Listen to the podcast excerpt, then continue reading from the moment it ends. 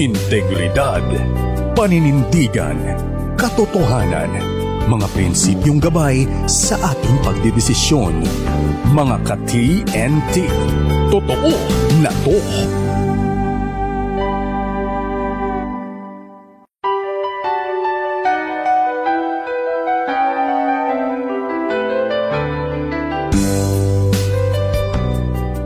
Mga ka-TNT, totoo na to.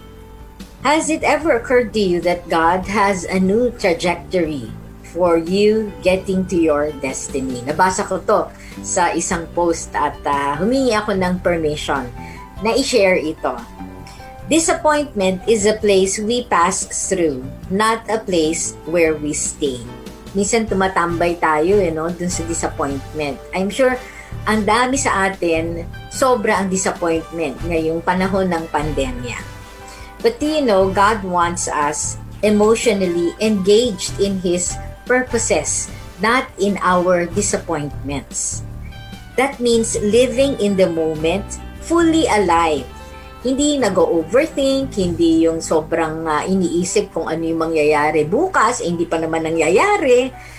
So, hopeful, He wants us to let Him restore our hearts so that we can keep moving forward and fulfill His good purpose for our lives, even when people and life fail us.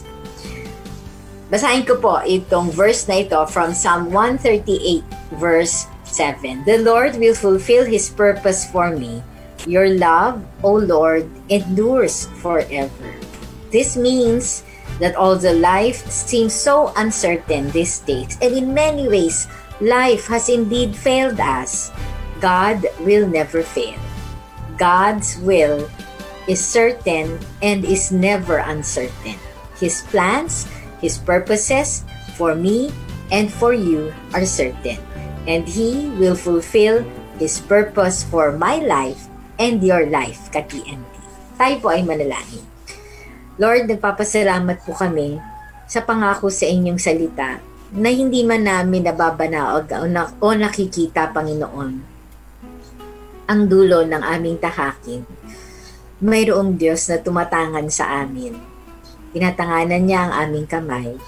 You hold us, sabi sa salita ninyo. You uphold us with your right hand. Meaning, with your strong arm around us, Panginoon, ginagabay at uh, ginigiyan nyo kami. And so we ask, Lord, would you fulfill your purpose for my life? And allow me to see, open my eyes so that I will see the beauty of that purpose, Panginoon.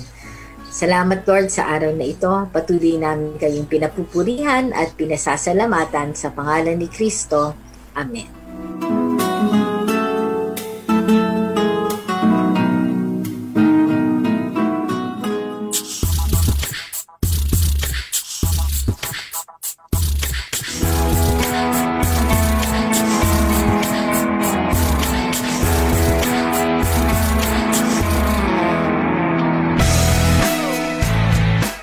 Maraming salamat mga ka-TNT. Thank you so much for being with us one whole week.